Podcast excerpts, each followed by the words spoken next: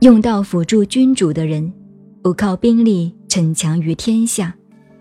用兵这件事一定会得到环报。军队所到的地方，荆棘就长满了。大战过后，一定会变成荒年。善用兵的，只求达到救济危难的目的就是了。不借兵力来逞强，达到目的却不矜持。达到目的却不夸耀，达到目的却不骄傲，达到目的却出于不得已，达到目的却不逞强。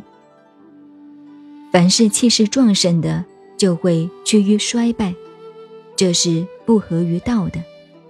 不合于道，很快就会消逝。